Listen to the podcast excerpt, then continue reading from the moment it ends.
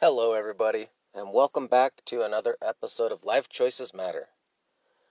So, a few months ago, my son bet me that Bitcoin would hit over one hundred thousand dollars per coin by September. And I bet against that. Now, at the time that this bet was made, I think Bitcoin was around sixty thousand dollars a coin. And then, of course, Bitcoin went way, way, way down.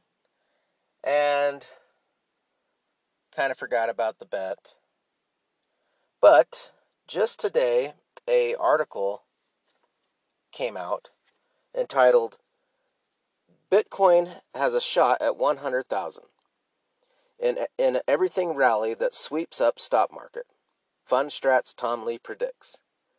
Now this article is coming up um, out of MarketWatch, one of my favorites, market watch dot com. Well, regardless of the article, and before I get to the article, I still think I'm going to be getting my free Cafe Rio. I think I'm going to win. I do not think that Bitcoin is going to reach one hundred thousand by September. I guess you could say before October. But I could totally be wrong. I might be buying that Cafe Rio. So on to the article. It's pretty interesting. Number one, how fast things can change, and especially in the crypto markets.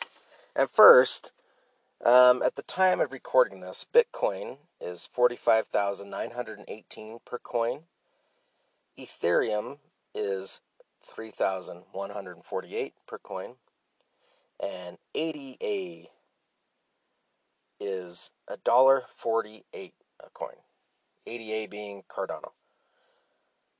So, if anybody listening to this has been following crypto, you know that that can change dramatically by the day, by the hour. Um, it can move up and down a lot.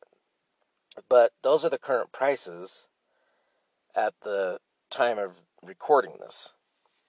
So regarding the article, Bitcoin has a shot at one hundred thousand in everything rally that sweeps up stock market. Fundstrat's Tom Lee predicts. And in the article, they say that the stock market could see a major upswing to end twenty twenty-one as a part of an everything rally sparked at least partly by falling cases of the Delta variant, predict analysts at Fundstrat Global Advisors. So they're actually predicting a fall in the Delta variant that's going to um, cause the markets to rally. Um, it goes on to say that such a melt-up in values could also see Bitcoin reach one hundred thousand dollars per coin, said Tom Lee, Fundstrat founder. He said this in comments on C N B C today.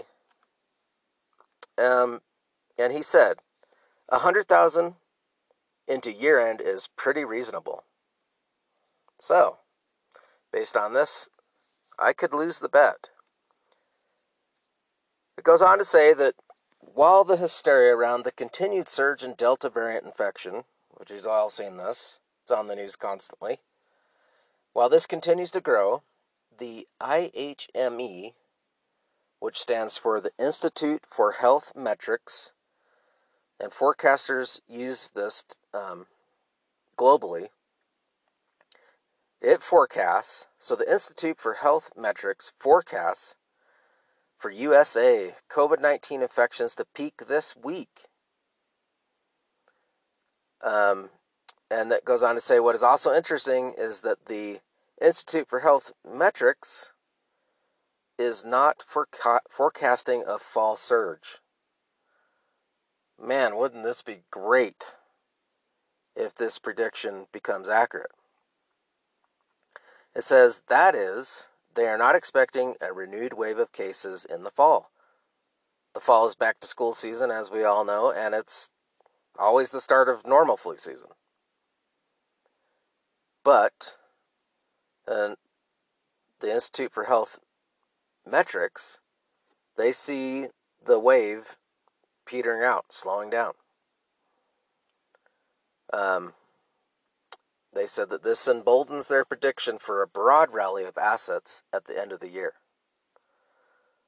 So they expect the stock market to go up by end of twenty twenty-one, and they expect quite possibly Bitcoin to hit one hundred thousand per coin, and that would certainly most likely affect Ethereum and Cardano and, of course, a whole bunch of others. I'm just mentioning those three, but it would affect, if Bitcoin were to do that, it would, well, it would affect the whole cryptocurrency market significantly. And it would also affect all the companies like Voyager Digital and Coinbase. Um, their stock would most likely go through the roof if this were to happen. So it says a sign of falling cases, COVID cases, would produce a relief rally. So, and it says especially if the Institute for Health Metrics, their forecast that cases will peak this Wednesday. Yeah, this Wednesday. So we'll see. Um, I'm hoping. So that'd be great.